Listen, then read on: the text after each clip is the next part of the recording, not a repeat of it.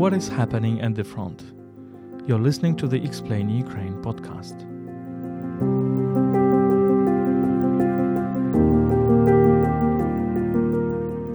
What is happening at the front of the Russo Ukrainian war? Can Ukraine break Russian defense lines in the south? What are the key frontline spots and why are they important? How are drones changing the art of war? What arms does Ukraine need and how could they change the situation on the front line? The guest on this episode of the Explaining Ukraine podcast is Mykola Bielieskov, a Ukrainian military analyst, research fellow at Ukraine's National Institute for Strategic Studies, and chief analyst at Come Back Alive, one of Ukraine's largest volunteer foundations.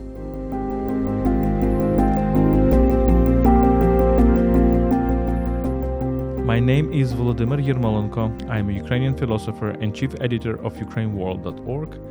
Ukraine World is brought to you by Internews Ukraine, one of the most reputable Ukrainian media NGOs.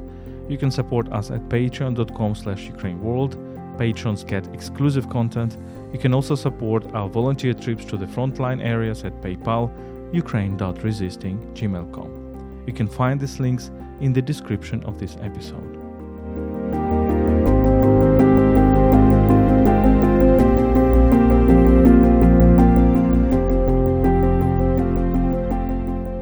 Mykola Bielieskov, welcome to this podcast.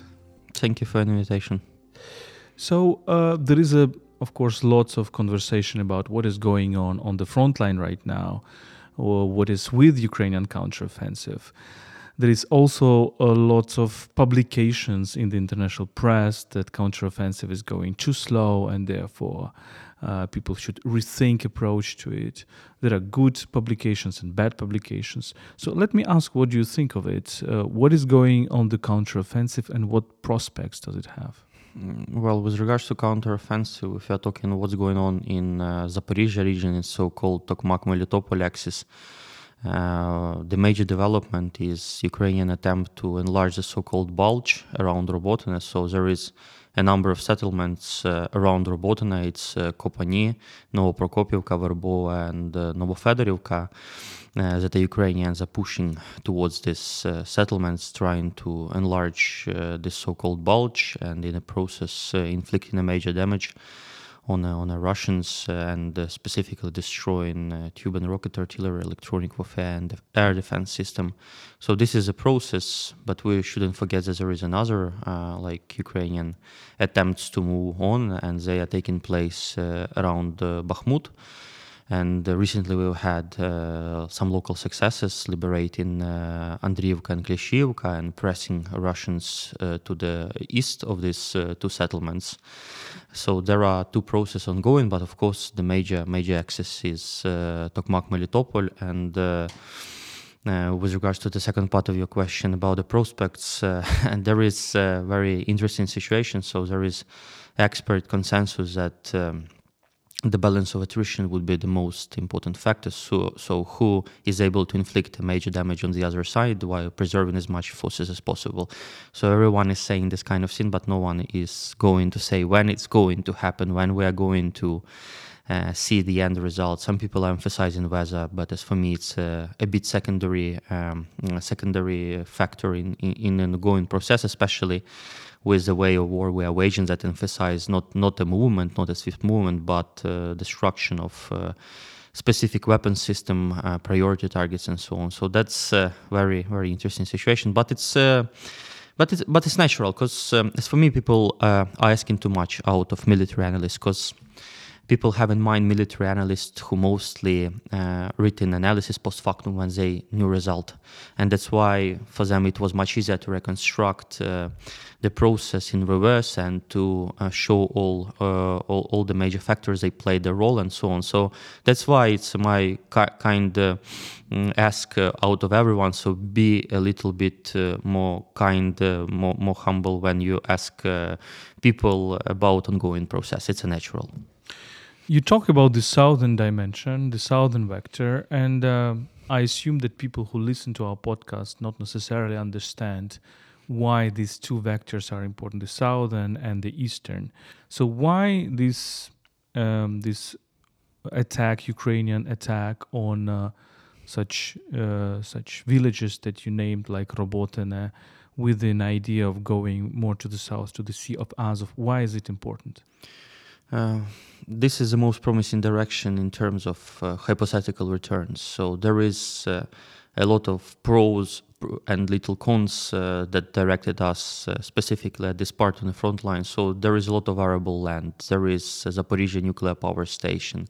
There is a possibility, if we are successful in liberating fully Kherson and uh, Zaporizhia regions, to be on the isthmus and by this to strengthen our negotiation position our bargaining position with regards to Crimea. There is, of course, uh, the prospect of shortening the front line if we are successful. There is, uh, that's why a lot of uh, uh prospects, uh, a lot of pros why uh, we directed resources. The only problem is that it was also obvious to the Russians. So Russians might not be the fight, fighting that great, uh, especially in offensive, but uh, they still have officers, so-called officers that are good at operational art, and they calculated uh, rightly where uh, Ukrainian next major strike is going to be, and that is the downside of all the pros because they are also obvious to our enemy, and uh, that is the major major part of the front line upon the result on which uh, the whole campaign depend ongoing. I mean, 2023 campaign depend.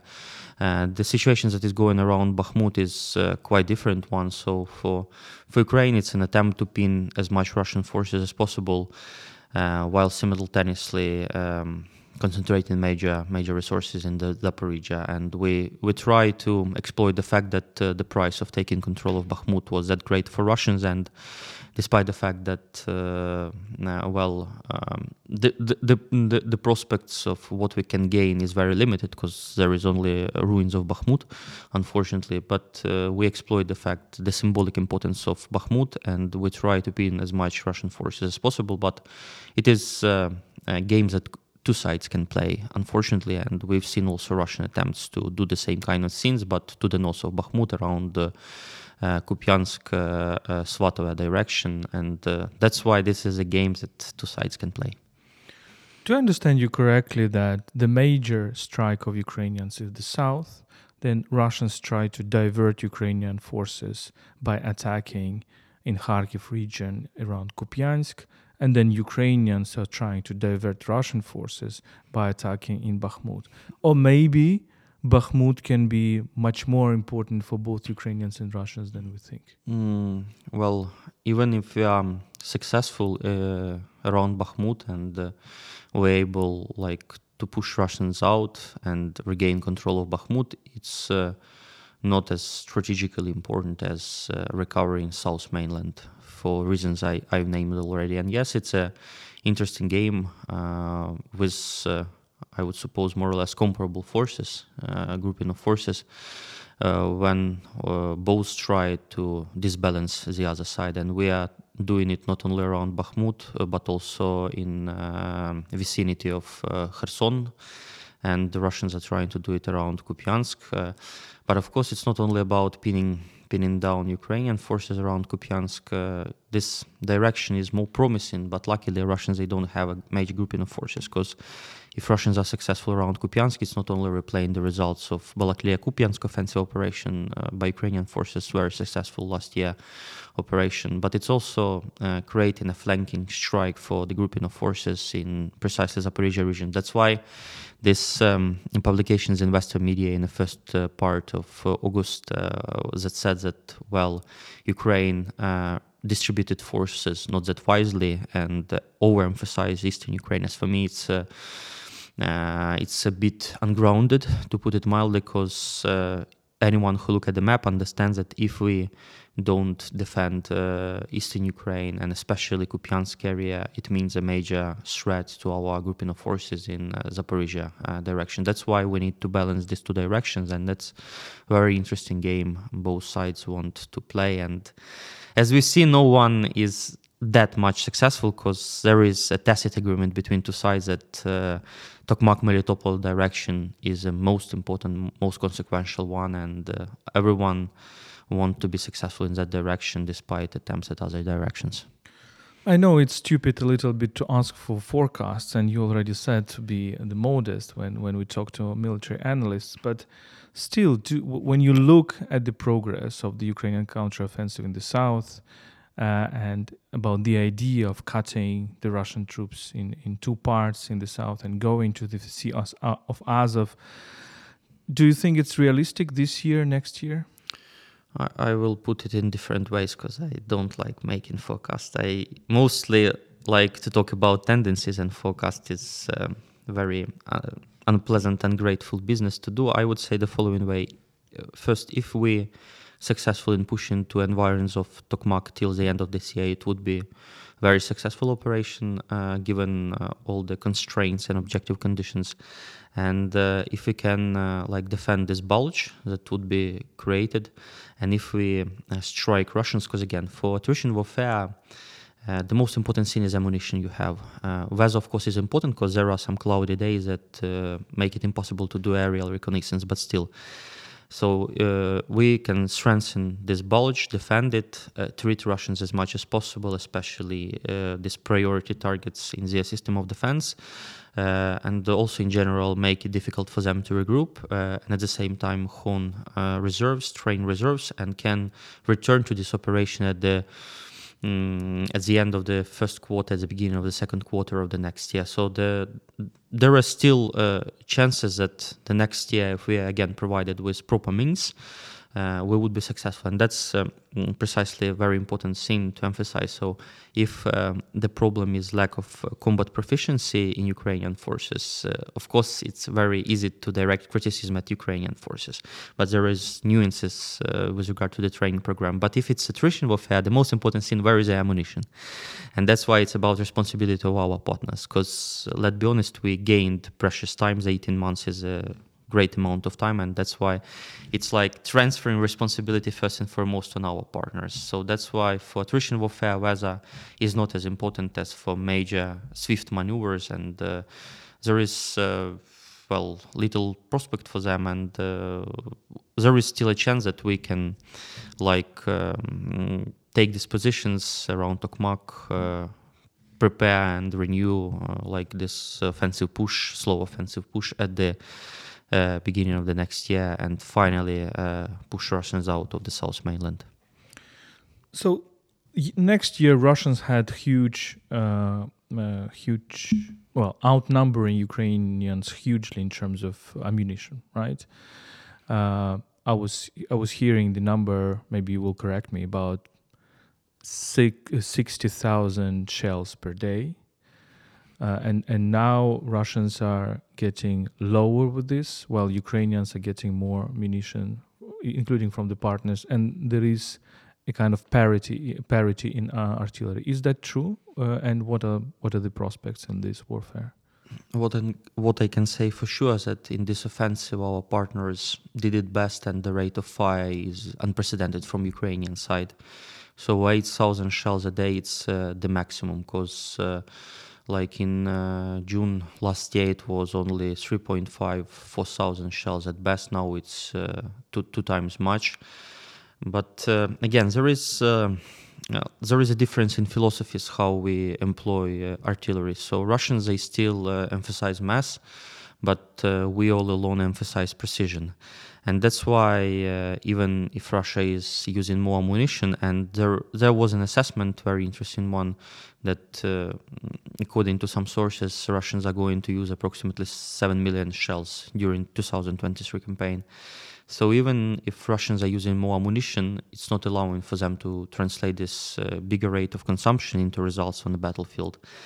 So that is uh, the current situation. And with regards to the prospect, uh, 2024 would be the period of the most uh, intense uh, hunger shell for, for both sides, I would say, because uh, Russia is facing problems in increasing ammunition uh, production and both uh, import from the North Korea, and also our partners they need time to increase the amount of uh, production of munitions. So next uh, year campaign uh, would make both sides to improvise to look for symmetrical solutions like FPV drones.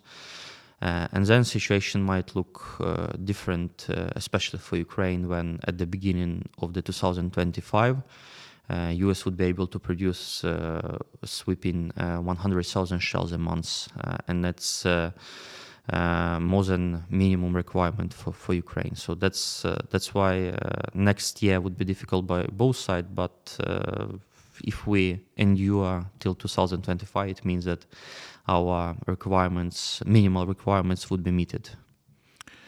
What about drones? Because uh, initially, like the, I had the impression that the focus of Ukrainian demands to partners was about, you know, heavy equipment like armored vehicles, tanks, um, etc.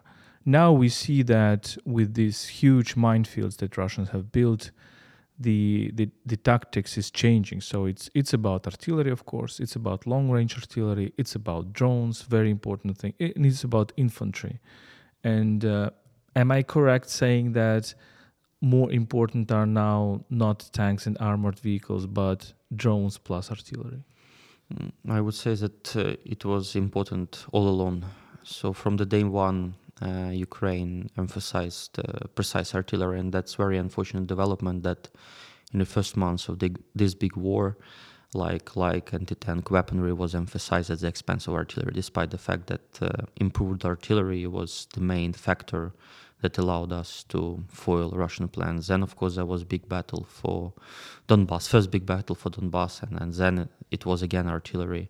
And uh, now, and, and, in general, it's artillery war. Uh, if we are talking about like uh, this is that service, this is that segment of the armed forces, it's artillery war or all alone, with neither side being able to establish so-called uh, superiority. That's why artillery bears disproportionate responsibility for inflicting a damage, destruction, and uh, artillery is very important. That's why basically, if we want to understand the trajectory of this conflict, we need to keep in mind two things. Uh, first is the production rate, and then of course the way these uh, munitions are employed. So this is important all along, and uh, uh, it's most important priority and UAVs for them again to to do precise fire instead of massive fire. Uh, UAVs are very important one, and that's very unfortunate development. As for me, that um, uh, Ukraine and also uh, Russia, both of them are um, relying on Chinese UAVs, not in on Western UAVs, but on Chinese UAVs in a specific segment. That's very unfortunate development that our Western partners say um, like don't possess this uh, production capacity proper one to sustain us. So that's but uh, dro- drone sim is very tricky, complicated, and we can discuss it. I don't know for for, for, for hours. Let, us try to discuss. So UAV, can you just decipher this word for our audience? is it the same as drone? Uh, well, it's uh, drone is more general for me because uh, so-called uh, autonomous uh, unmanned uh, platforms they can be employed in different domains there are unmanned surface vehicles employed successfully by ukraine at sea there are some ground platforms despite their limitations unmanned ground platforms and there is of course segment of uh, unmanned aerial vehicles uh, the the biggest uh, segment the most widespread. And there are, of course, different um, UAVs uh, in different niches. So there is UAVs employed for tactical reconnaissance. It's mostly Chinese drones so, pr- produced by uh, DJI. There is uh, UAVs uh, uh, like employed by so-called uh, brigade artillery groups with for, for their reconnaissance at the depths of like 20 25 kilometers and uh, we have our own indigenous um, uh, examples of UAVs like uh, Leleka 100. There is also some US provided UAVs of this type like Puma. And there is so-called operational tactical UAVs we employ for reconnaissance at depths like uh, 65, 70, 80 kilometers. Uh, again, we have um, like Shark UAVs uh, produced during this war or PD2 UAV which we combine with uh, HIMARS because uh, last year, for instance, there was the situation when we have HIMARS, but we don't have our own in- indigenous uh, reconnaissance capability, and we relied greatly on our partners. And now we have Shark UAV, uh, and uh, as we see, there are uh, different aerial vehicles on our side employed. There is, of course, a segment of so-called kamikaze UAVs. Uh, unfortunately, Russians uh, uh have, uh, in some in some cases, more um, more more important, more threatening uh, types of weaponry like Lancet. Uh, with a range of uh, 40 kilometers. Uh, there is, uh, again, UAVs employed widely by both sides, the so called first person view UAVs that are combined with um, uh, with projectiles uh, from the grenade launchers that are quite successful. But the problem is that both sides understand the potential and our initial developments in this field they are more or less nullified because Russians are also employing them extensively. So this is the war that uh, seen the most extensive employment UAVs uh, in uh, different roles, uh, different dimensions, and uh, it created the effect of uh, persistent surveillance at the tactical level, at the operational tactical level, changing um, the understanding how you successfully wage war under conditions of persistent surveillance. Proving, of course, the tendencies we already see in other conflicts, but most visibly, um, we've seen such uh, extensive deployment of uh, UAVs uh, changing war precisely in uh, Russian-Ukraine big war. UAV means unmanned aerial vehicle. Right. Right. So Ukrainians have been recently very successful in, in using them. We have all seen the information about attacks even on Moscow, right? In very long, long, long range uh, targets. Recently, Ukrainians targeted the major Russian ship, which is called Minsk, right? Was it also for, with UAV or from rocket? Uh, it was uh, using uh, if uh, our uh, air forces uh, are saying truth again, they hinted that Scalp Storm Shadow was employed. And you've mentioned another segment of UAV. I forget that I used for the so-called long range strikes, for strategic, so-called strategic strikes. And yes, we also uh, did a great success, success, a great progress that need to be emphasized because there is unfortunately a huge asymmetry in this war because war is going on Ukrainian territory. There is uh, 850 kilometers active front line uh, of fighting. Again, our some of our territories are occupied. Uh, Russia is able to strike for the whole depths of Ukrainian territories, and uh, unfortunately, some of our partners they impose unilateral constraints on Ukraine. And uh, war uh, if you want to win uh, you need to transfer war on the enemy territory. And despite the constraints imposed on ukraine we improvised and we trying to uh, transfer as much war as possible in Russian territories, destroying uh, a whole set of uh, targets. Uh, and again, it needs to be emphasized: we are destroying military-related targets. So we, unlike Russians, we are not targeting civilian infrastructure, critical infrastructure. We are strictly targeting military infrastructure. So we are targeting oil refineries and oil storage facilities. We are targeting military-industrial complex enterprises. We are targeting air defense system, as we've seen. We are targeting uh, logistics, command and control, and of course there is symbolic uh, strikes as as it happened with regards to Moscow. But mostly we are doing our best in terms of undermining Russian ability to generate, sustain, and employ grouping of forces, inter-service so-called grouping of forces employed against Ukraine. It's very important difference that need to be emphasized. And uh, again um, this whole idea that you you can uh, like impose constraints on the one side that is uh, doing a defensive operation it's uh, artificial it's it's it's a nonsense I, am sorry. It's a nonsense and that's why we are overcoming these constraints. And the most important feature of this 2023 campaign is uh, uh, deeper and deeper strikes against russian military related targets unlike in 2022 and we are moving in the right proper direction because uh, otherwise uh, we don't have a chance to prevail. And uh, it was emphasized uh, last year an article of uh, Valery Zaluzhny and now his deputy uh, Mikhailo Zabrodsky that if you're not able to switch war to the other side, you, you'll never going to prevail. Yeah, I do remember very well that that article. Actually, it was it was really great. But the fact that Ukrainians are striking Russian territory eh, under this ban of using Western weapons to strike Russian territory, that actually means that U- Ukrainians are striking Russian territory with its own weapons. And uh, we uh, we have recently seen very you know very very much impressive impressive things which I already mentioned. And then there was a strike on uh, the headquarters of the Black Sea, uh, Russia still in Crimea can we say that Ukrainians are really doing well in terms of new technologies, in terms of developing their own uh, long range missiles, in terms of developing their UAV uh, technologies?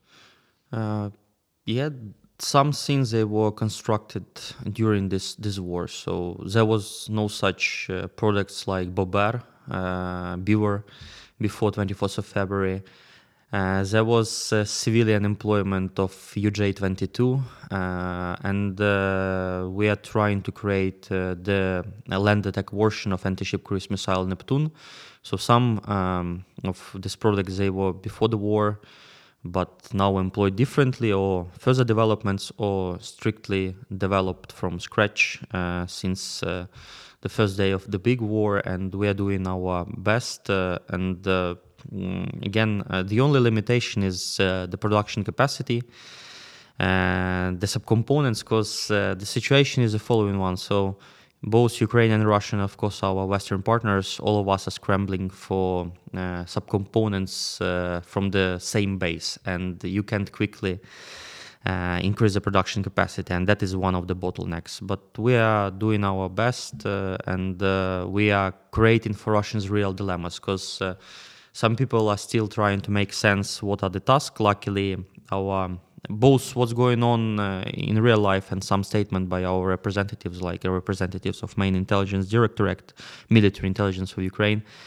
Uh, they are now emphasizing that one of our end goals uh, is uh, to create as much dilemmas for Russian air defense as possible and make Russians uh, think very hard where to place the air defense assets. Because yes, Russia is a country with the biggest amount of air defense assets, but uh, the task they need to solve with these air defense assets is also huge. So they need to defend this inter-service group of forces. It's once in Another, temporary occupied Crimea as a logistical base for the southern part of this grouping of forces and Russia proper.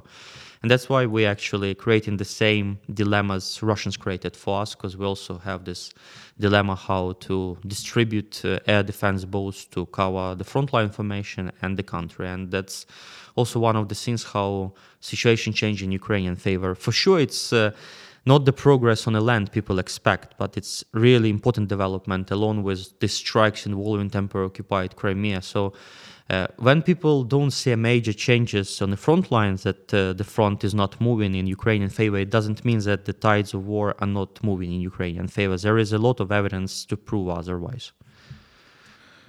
When you look at the at the Western partners, we understand that how much we are dependent on not only on supplies but also on their capacity to produce. And there were lots of also conversation. I think it's Rheinmetall, the German uh, company, is going to uh, was suggesting to create production on the territory of Ukraine. So when you look into the future, first, do you see that Ukraine will be able to produce its own weapons under the situation when all the production capacities facilities are actually targets for Russian missile strikes? And secondly, do you see the uh, the willingness and the, the, certain changes in our partners that they are ready to you know to sustainably produce as many weapons as Ukraine needs there is a lot of positive pieces of news with regards to military industrial complex and the development of weaponry. It's not, not only about Rheinmetall, it's also about BAE Systems. It's also about, uh, I suppose, Raytheon uh, and Lockheed Martin that are producing air defense uh, system, missile defense components. Uh, so a lot of uh, entities, they demonstrate interest and actually it's a part of model our partners um, to some extent chosen for us because there is a model of uh, NATO membership, but unfortunately,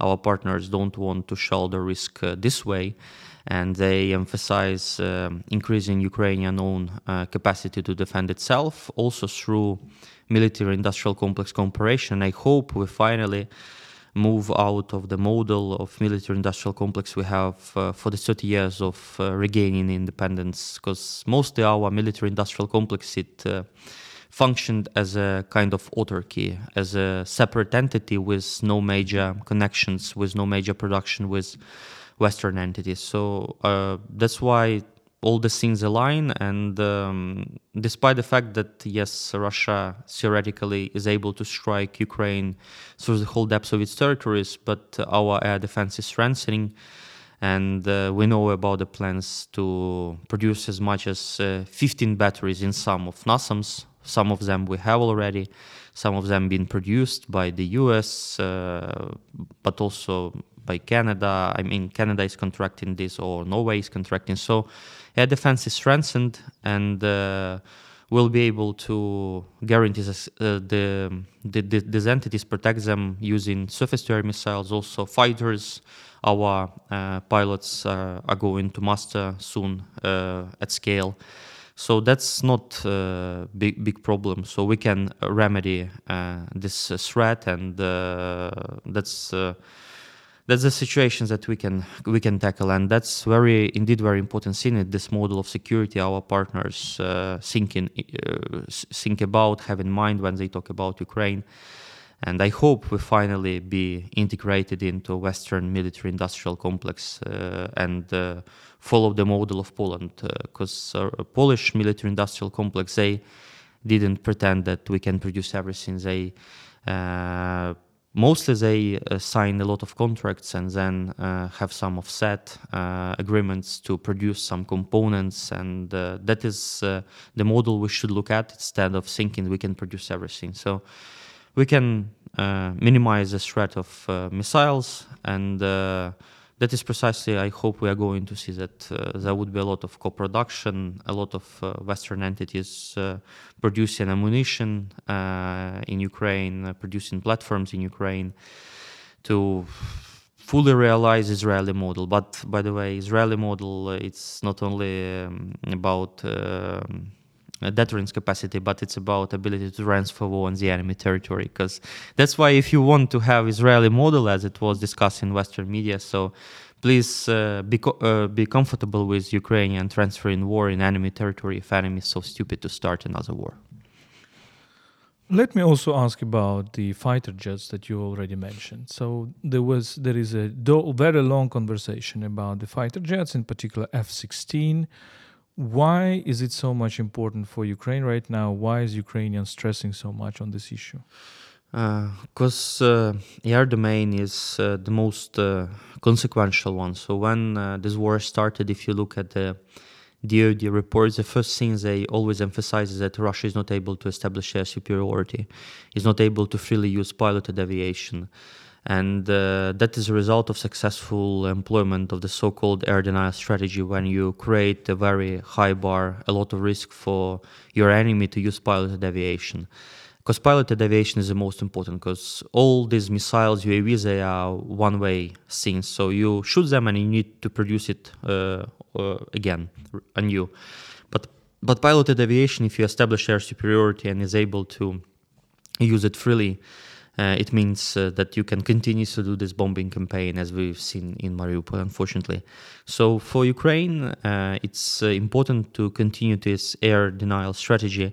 And for air denial, you need both uh, surface-to-air missiles, uh, and luckily there is a lot of work done or a lot of plans already published. But you also need fighters because you're not able to create this shield all over Ukraine. There would be gaps uh, around this surface-to-air missiles because most of them has uh, a range of uh, like uh, up to 50 kilometers only patriot is like up to 100 kilometers so there is there would be gaps in in the surface to air missiles and you need to cover them with fighter jets and these fighter jets are important to deter russian piloted aviation both uh, to come uh, in depths of Ukrainian airspace, but also recently Russians they improvised. They start uh, to use the so-called um, aviation bombs, corrected aviation bombs, and um, it's a very uh, crude analog of joint direct attack munition extended range. So uh, wings are attached, and the Russians are able to do a, a standoff strike. So they release this uh, uh, improvised munition and then it fly like to like 40 kilometers uh, and then target target any kind of land target. I'm I'm sorry for tautology, and Russians are uh, actively employing them around Orikhovo, for instance, uh, Orikhovo uh, in Zaporizhia region. So it's uh, about both creating and upholding as much risks for Russian piloted aviation. It's also about uh, shooting down uh, Russian cruise missiles because uh, radars uh, of F-16s are much more powerful. They can track more targets simultaneously at bigger ranges, including uh, cruise missiles, and also they have better air-to-air missiles with active radio homing, so so-called, so they can strike uh, these cruise missiles, and also they can uh, keep at ranges as far as possible uh, Russian piloted aviations that employ this very crude version of joint direct attack munition extended range. Maybe my last question. Everybody among our partners is, of course, afraid of the uh, nuclear war. So the Russians, you know, applying the nuclear weapons. What can you say to this fear? Uh, it's it's you rightly framed it as for me. So Russian is Russia is already successful, unfortunately, to a certain extent without employing this this weaponry. And it's most potent uh, weaponry in Russian arsenal, despite the fact that it's not used, because uh, it had a major negative impact on uh, shipment of weaponry. Some of them were postponed. Uh, some of them were provided in uh, lower quantity or with restrictions. And uh, despite the fact that luckily we have a major progress in weaponry capabilities. So we have green light for F-16s. We are on the verge of receiving short-range ballistic missile ATACMS. I'm sure that we are going to receive it after all these reports. But still, it's working with regards to Ukraine NATO membership, and uh, I don't know how to how to overcome this problem. So we need to credit Biden with, uh, as I say, it's a nuclear emancipation, emancipation of the threat of unconventional escalation employed by Russia, but still they have some potency, as we've seen with regard to question of Ukraine NATO membership. Usually, when I asked, uh, I, I say this way. So in Ukraine, we are not fearful of anything because we're not fearful both of tactical nukes, because uh, in some instances you won't say for sure whether conventional munitions were used or tactical nukes were used to destroy. There is no Marinka, for instance, uh, and uh, looking at the rumbles and what is left out of Marinka, you can say what was employed, whether it's uh, conventional munitions or tactical nuke uh, or, of the scales that was employed against Hiroshima or Nagasaki. And also, uh, Russian threat of strategic escalation with regard to Ukraine is not working because uh, this escalation dominance uh, strategy employed by Russia, it's uh, based on the following idea. So I'm going to scare my enemy given the existential stakes. But Ukraine is already waging an existential war. You can't like make Ukraine to step back, uh, threatening nuclear annihilation. When if we stay back, it's uh, conventional annihilation. That's why in Ukrainian case it's not working, and we've seen it. The only problem uh, is that it still have some impact on our partners thinking, especially with regard to to uh, Ukraine NATO membership. And uh, well, again, most people agree that it's it's a bluff, but uh, no one is going to call this bluff that's very unfortunate development. And really i don't know after more than a year of advocating so don't be fearful. I don't know what to do to drive our partners to the idea don't be afraid. There is nothing russia is going to do especially as it would be a suicide for putin because even russian partners, the countries that nominally take a neutral position, but actually it's more Russia-leaning position, even these countries like China, like India, they made clear that breaking nuclear taboo is not right thing. So if Putin do it, he would be a real pariah, and this is the thing he's precisely fearful, and he would be a real outcast. Uh, and uh, at, at that stage, uh, no one is going to argue against regime change, uh, against one who breached nuclear taboo. But unfortunately, no one is going to call this bluff earnestly, and escalation management still very important consideration in uh, policy pursued by Biden administration. And truly, the last question: What does Ukraine need to win this war?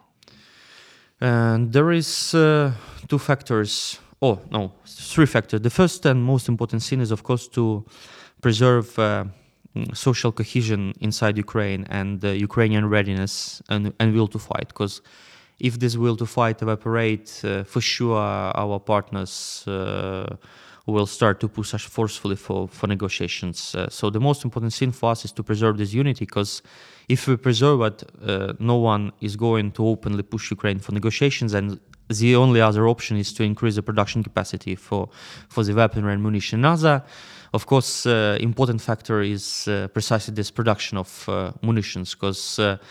Uh, mostly, uh, this 18 months uh, was sustain us with um, the stock created during the peaceful times, and they still have a lot of work to do to increase this production capacity. Uh, and the last uh, and most important thing is to uh, pursue sound military strategy because unfortunately escalation management it's a it's in total contravention to the sound military strategy because sound military strategy is very simple and and very very straightforward so you need to destroy enemy to inflict a major damage quicker than enemy is able to regroup and uh, recuperate unfortunately uh, escalation management as we've seen it's about risk taking. It's about uh, being very cautious, uh, probing uh, attempts how enemy or opponent is going to respond. That's why a lot of opportunities were lost, valuable time was lost. Uh, Russia was able to regroup, Russia was able to create defense in depth. So, the three things for Ukraine to uh, win this war is uh, internal cohesion, internal unity, more production capacity, and finally policy that emphasize sound military strategy instead of escalation management. If these three factors align, we we are able to uh, gain so-called strategic initiative and uh, conduct uh, at least one major uh, offensive operation to encircle and destroy at least uh, uh, part of Russian grouping of forces, and by this to drive uh, a message to drive a lesson to the Russians that uh, even like prolonging this war or stalemate is not an option. So please negotiate on a position of uh, full restoration of Ukrainian sovereignty and territorial integrity. Mykola Bielieskov, thank you for this podcast. Thanks for interesting talk.